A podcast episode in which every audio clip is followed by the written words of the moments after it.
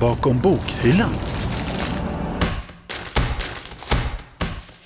No, i, I de här kurserna i självständigt arbete och överhuvudtaget i den vetenskapliga världen så ingår ju att man också ska ha ett kritiskt förhållningssätt till det man läser. Det är ju, om vi lyssnar på ordet, självständigt arbete. I första hand så är det ju ett självständigt arbete och studenten får ju gå emot sin handledare.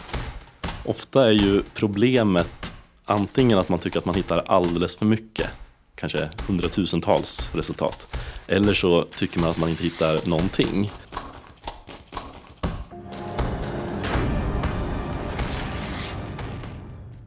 Och sen, jag ska visa det också, att det finns lite tips och tricks när man söker. Man kan kombinera till exempel eh, ord.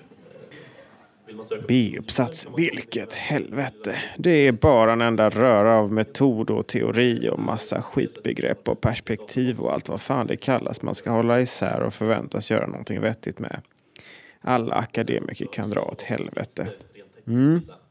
Så där, så där lät användaren Ubbe 1 på Flashback 2005 i en tråd som handlar om att skriva uppsats. Och eh, alla som skriver eller har skrivit sin första uppsats kan nog känna igen sig i frustrationen, åtminstone lite grann. I det trettonde avsnittet av Bakom bokhyllan så ska vi försöka ge lite stöd och hopp till alla som ska eller har skrivit uppsats eller självständigt arbete. Jag som pratar heter Karl Edqvist och det här som du hör i bakgrunden det är en föreläsning om källkritik, sökstrategier och referenshantering som hölls på Stockholms universitetsbibliotek i början av mars. Föreläsaren heter Emil Eriksson och är bibliotekarie. Och I slutet av den här podden så kommer han berätta om några av de viktigaste tipsen från den här föreläsningen. Men först så ska vi träffa två forskare som är experter på självständigt arbete. Katarina Reiman och Ylva Falk. Jag är alltså Katarina och jag jobbar på institutionen för språkdidaktik där jag äh, har hand om äh, självständiga arbeten som kursansvarig på grundnivå. Och jag är Ylva. Jag jobbar också på institutionen för språkdidaktik och jag är kursansvarig för självständigt arbete på avancerad nivå. Och om vi börjar då från början på något sätt. Självständigt arbete, vad är det för någonting? Och, och för jag tänker, när jag pluggade så hette det uppsats. Är det någon mm. skillnad där? Mm. Hur, är det någon som vill? Ja, men där finns ju lite förvirring för vi talar om självständiga arbeten och vi talar om, om studier och vi talar om uppsatser. Men självständigt arbete är ju en form av uppsats som är en examinerande lite längre text som studenten skriver i slutskedet av sina studier. Och här på lärarutbildningen skriver ju studenterna två sådana självständiga arbeten. Men uppsatser som så B och C, det finns inte kvar? Det eller? finns inte kvar mera. Inte efter Bologna-processen och när, när alla universitet i Europa skulle ha samma system. Så ska de heta samma sak så att man förstår vad man pratar om. Just det. Fast studenterna kallar det ju väldigt ofta för B-uppsats och C-uppsats i kommunikationen med oss. Det hänger kvar liksom? Så på något sätt hänger ordet kvar. Mm. Om vi tar grunderna liksom med, med en uppsats eh, eller då självständigt arbete. Man, man börjar med ett syfte kanske och sen teori och metod. Vad, vad kan ni säga om det? Liksom? Det här är ju sådär väldigt specifika akademiska eh, begrepp som du nu lyfter med syfte och, och teori, bakgrund och så vidare. Men de här uppsatserna är ju uppbyggda just på det sättet. De ska likna vetenskapliga eh, texter och arbeten.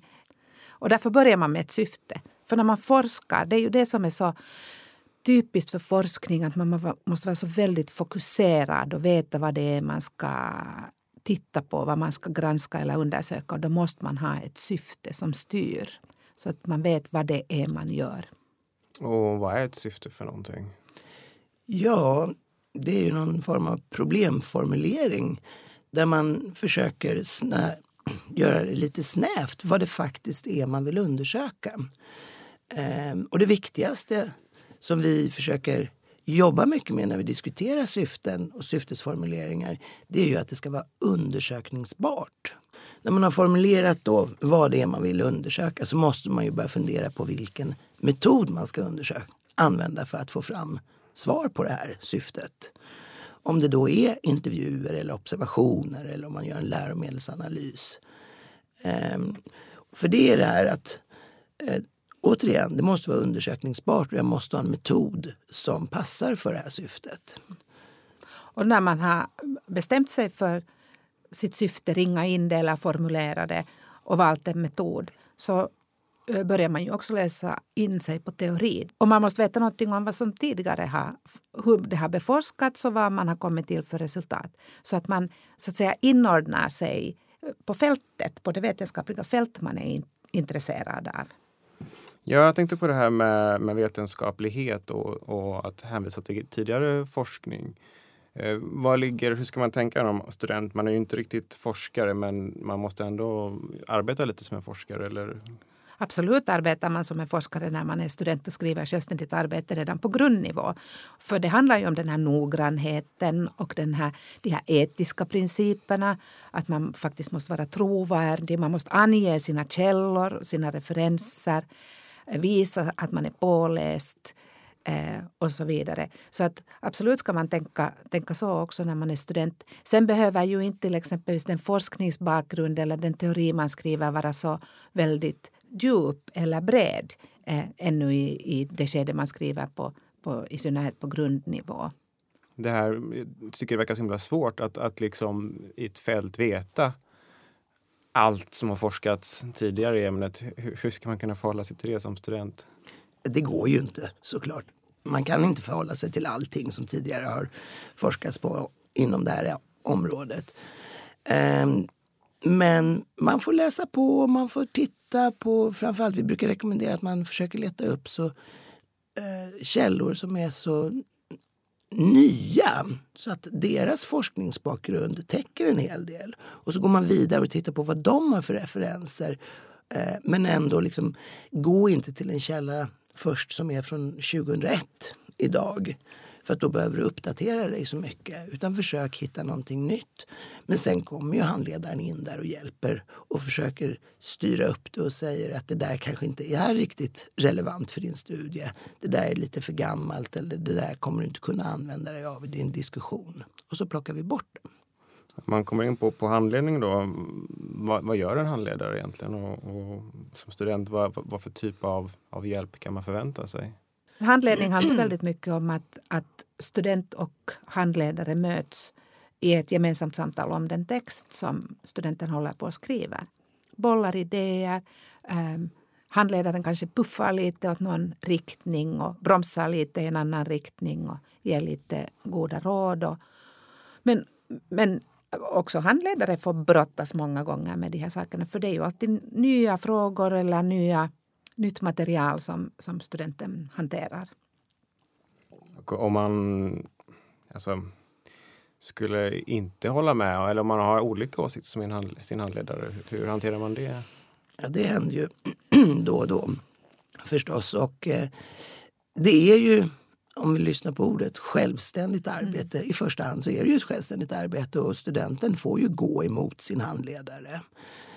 Um, Studenten kan till och med välja att gå upp till examination även om handledaren säger att jag tycker inte att det här är klart.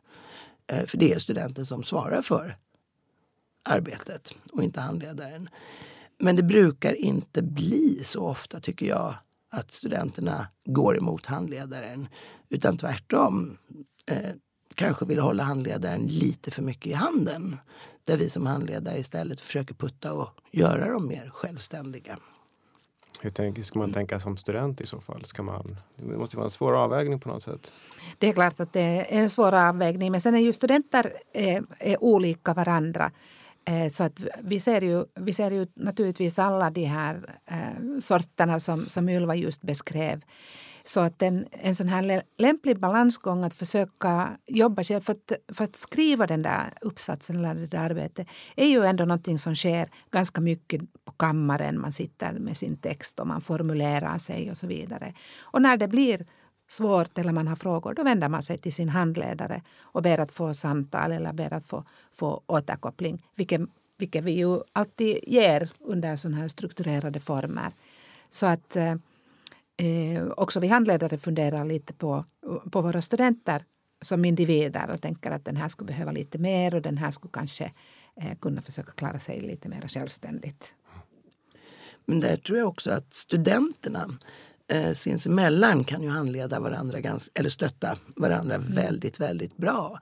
Eh, ibland försöker jag schemalägga studenterna att de träffas en timme före handledningstillfället och sitter och diskuterar varandras texter. Eh, och det tror jag är jätte, jättegivande.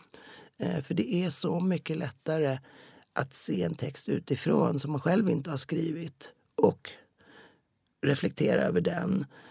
Och den reflektionen kan du sen ta med dig in i din egen text. Bakom bokhyllan. Allt utom boktips. Om man tänker det, vad som brukar vara svårast för studenter, är det det här eh, att man blir lite hemmablind eller är det komma igång? Eller vad, vad tror ni, vad brukar, vad brukar det vara? Lite olika saker, men just att komma igång är nog svårt för många. Och det handlar om att man kanske första gången förväntas skriva i en akademisk, eh, vad ska vi säga, en akademisk diskurs. Alltså man ska skriva på ett så speciellt sätt, det ska vara så stringent och språket ska, ska ha en viss stil och, och man får inte ha några egna tankar och åsikter och allt ska det finnas referenser på. Eh, men man kan ofta säga att studenter när de har brottats med det här en tid så, så hittar de den här tonen och då brukar det börja löpa, löpa ganska bra.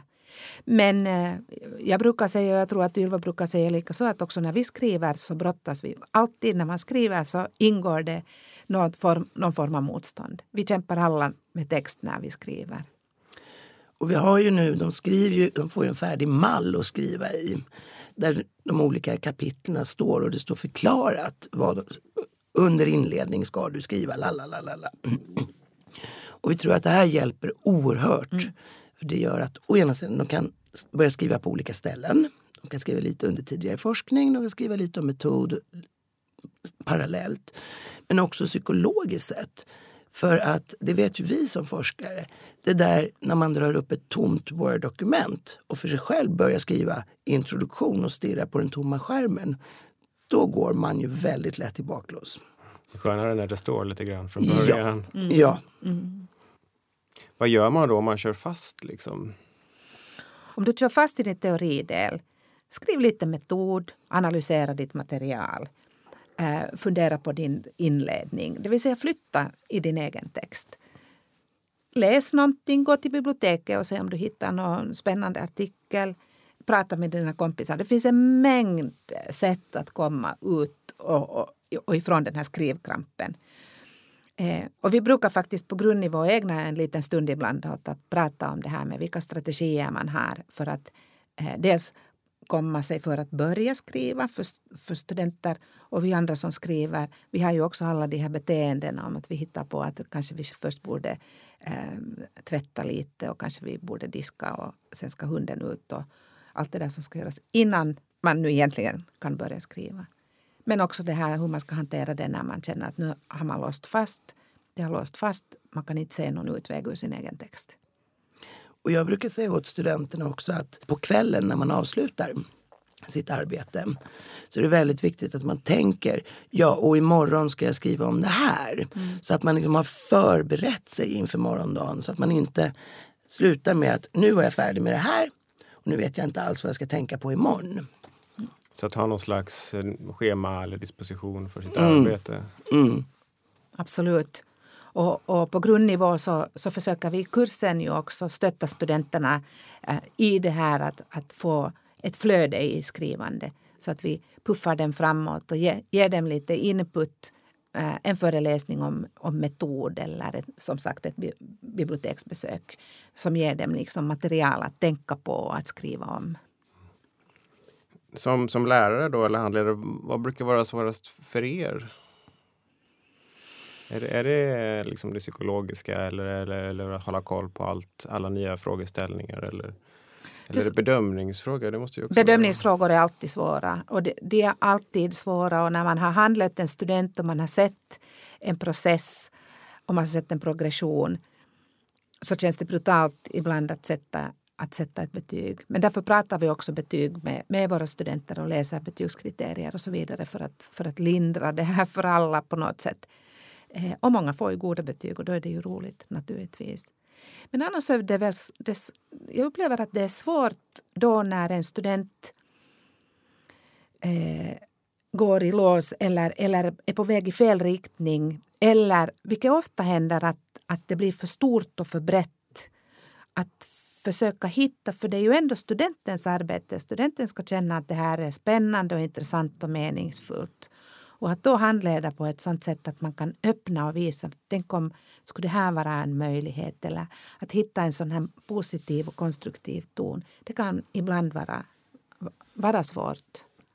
Och det kan också vara svårt när studenten känner att det är lite läskigt att ge ifrån sig text mm. och gärna sitter och håller på den lite för länge. Mm. Så veckorna går och sen efter några veckor så dimper det ner åtta sidor som man inte har handlett fram på något sätt. Um, det är tufft tycker jag. Så då ska studenten försöka höra av sig tidigare? Ja, vi har ju liksom scheman för när text ska lämnas in och påpekar att den behöver inte vara liksom färdig. Skriv gärna, där är bara anteckningar. Mm. Ja, hur pinsamt är det att skicka in en text som inte är så bra? Jag tycker ju inte det är det, men många studenter tycker det. Många studenter tycker det och, och, och, vi som läser mycket text jag brukar säga åt studenterna att jag är så van att läsa sån här text in progress. spelar ingen roll. Eh, vi har olika skriv Eh, processer också. Vi börjar i olika ändar och vi gör olika typer av utkast. Och utkast är utkast och färdig text är sen en annan sak. Eh, om, om, vi går fram lite nu när man har lämnat in uppsats eh, så kommer någonting som då heter op opponering. Mm. Eh, hur går det till och, och varför gör man det?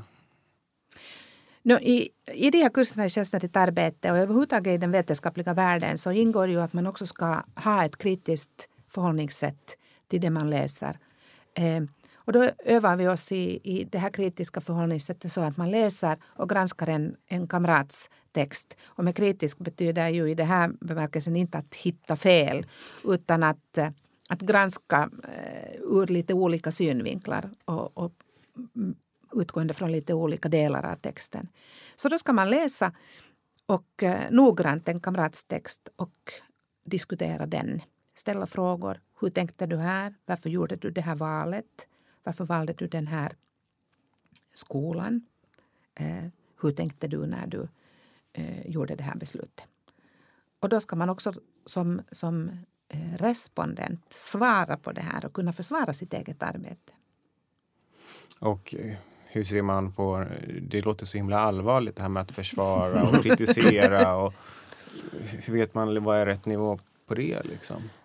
Eh, det, vi påpekar ju att det bör bli ett konstruktivt samtal där opponenten liksom lyfter på de flesta stenarna i texten och ser och just ställer intresserade frågor. Vad mm. fick dig att välja den här metoden? Eh, och det brukar, opponeringen brukar vara väldigt, väldigt givande för alla parter. Eh, de flesta tycker det är väldigt kul å ena sidan att någon har läst den, den, ens egen text så noga. Och sen att få prata om den också. Mm. Men det är liksom inte sticka hål på varandras ballonger? Det är absolut Nej. inte meningen. Nej. Nej. Det ska vara ett tillfälle för lärande och där man eh, lär sig både som respondent och som opponent eh, någonting nytt. För, för här presenteras ju nya resultat av något slag.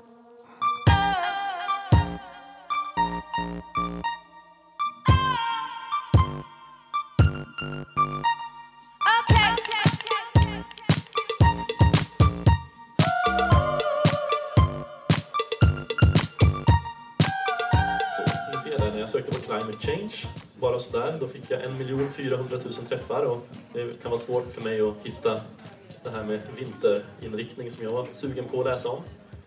Mm. Hur var det då med den där föreläsningen om hur man hittar och hanterar vetenskapliga källor?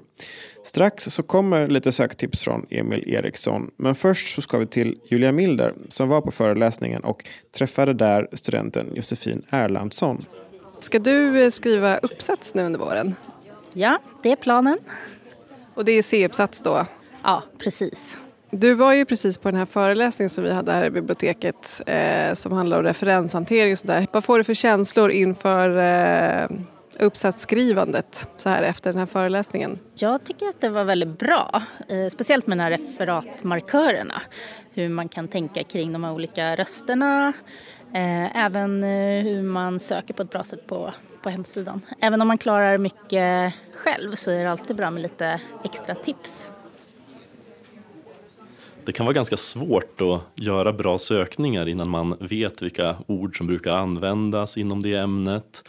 Så därför är det ofta bra att söka ganska brett. Man kan kanske börja med att söka efter lite böcker som är översiktliga på ämnet.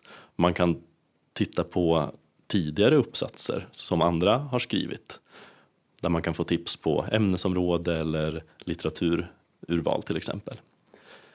Sen är det ofta väldigt bra att titta på vetenskapliga artiklar till exempel för att få den senaste forskningen. Och då handlar det ju också om att man känner till var man söker efter dem. Och till exempel på bibliotekets sida kan man söka i artikelsökrutan till exempel. Eh, och, och om man då söker där och så hittar man massa resultat. Hur gör man liksom för att få ner det? Liksom? Jag tänker att det kan vara jättemånga resultat. Ofta är ju problemet antingen att man tycker att man hittar alldeles för mycket, kanske hundratusentals resultat, eller så tycker man att man inte hittar någonting. Och där handlar det ju också om att man får sök, prova sig fram med att kombinera olika sökord på olika sätt för att försöka få en, som du säger, rimlig träffmängd. För man måste ju också vara lite snäll mot sig själv. Att det är ju ingen som förväntar sig att man ska läsa tusen artiklar. Så därför måste man försöka söka fram de som är mest relevanta för sig själv. Och om man då kanske söker på massa olika ställen och så hittar man massa källor och tänker att det här är superintressant, det är precis det jag vill skriva om. Men hur vet man om det är en, en bra källa liksom? Man måste alltid vara noga med att tänka kring vem det är som står bakom den här texten som jag läser. Och det kan ju handla både om vem som har skrivit den men också vem är det som har publicerat den. Så till exempel om man kan se att det är en forskare knuten till ett universitet som har publicerat sig i en vetenskaplig tidskrift då kan man nog känna sig ganska säker på att det rör sig om seriös forskning.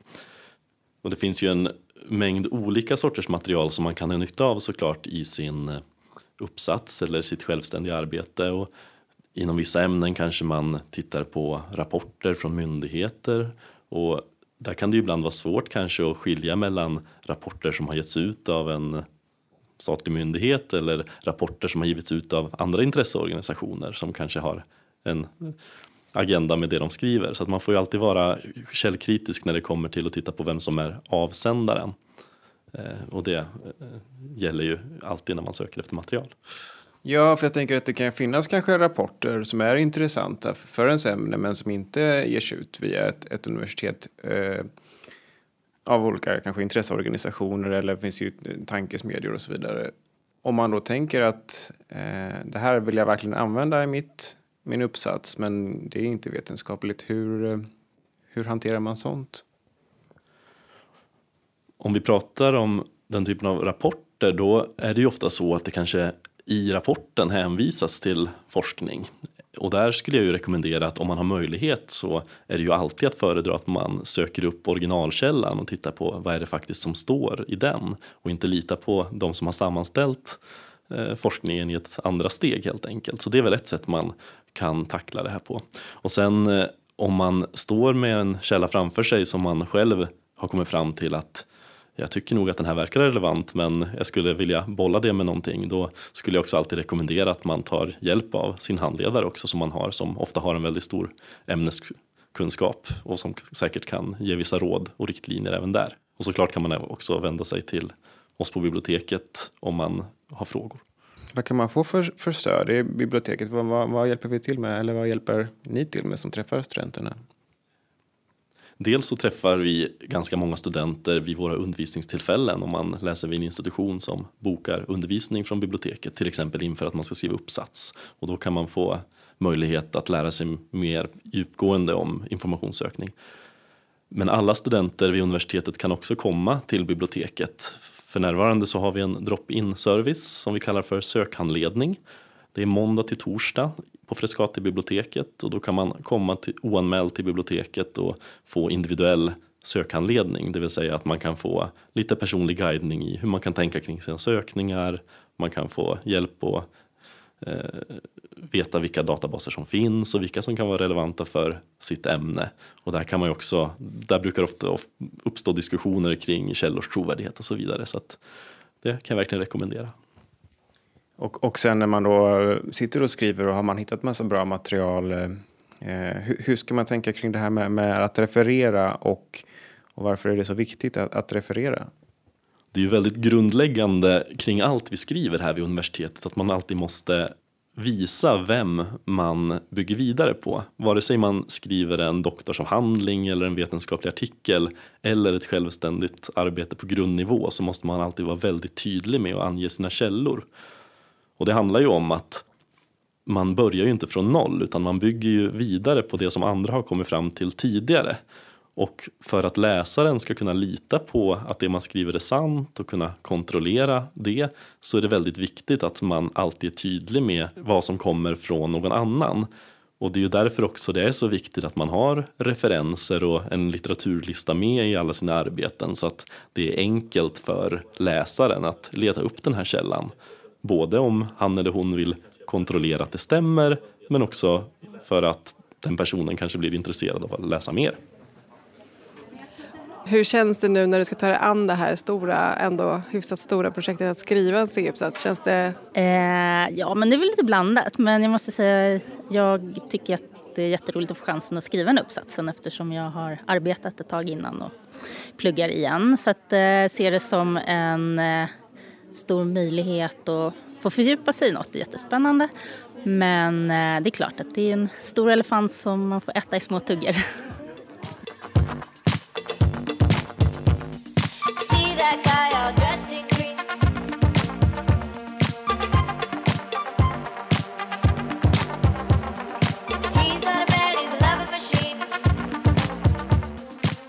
Du har lyssnat på det trettonde avsnittet av Bakom bokhyllan. Vi som gör podden är Julia Milder som du hörde här på slutet, Urban Göransson, också jag, Karl Edqvist. Signaturen vi använder i Bakom bokhyllan är hämtad ur stycket Die Zeitung komponerad av tonsättaren Stefan Levin.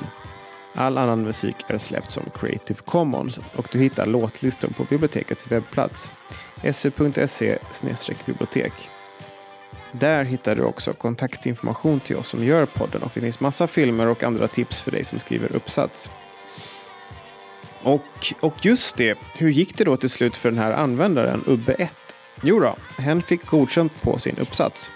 Så lycka till med skrivandet och om två veckor så kommer nästa avsnitt av Bakom bokhyllan som är lite extra inriktat till dig som inte riktigt vet vad du ska söka till hösten. Hej då så länge!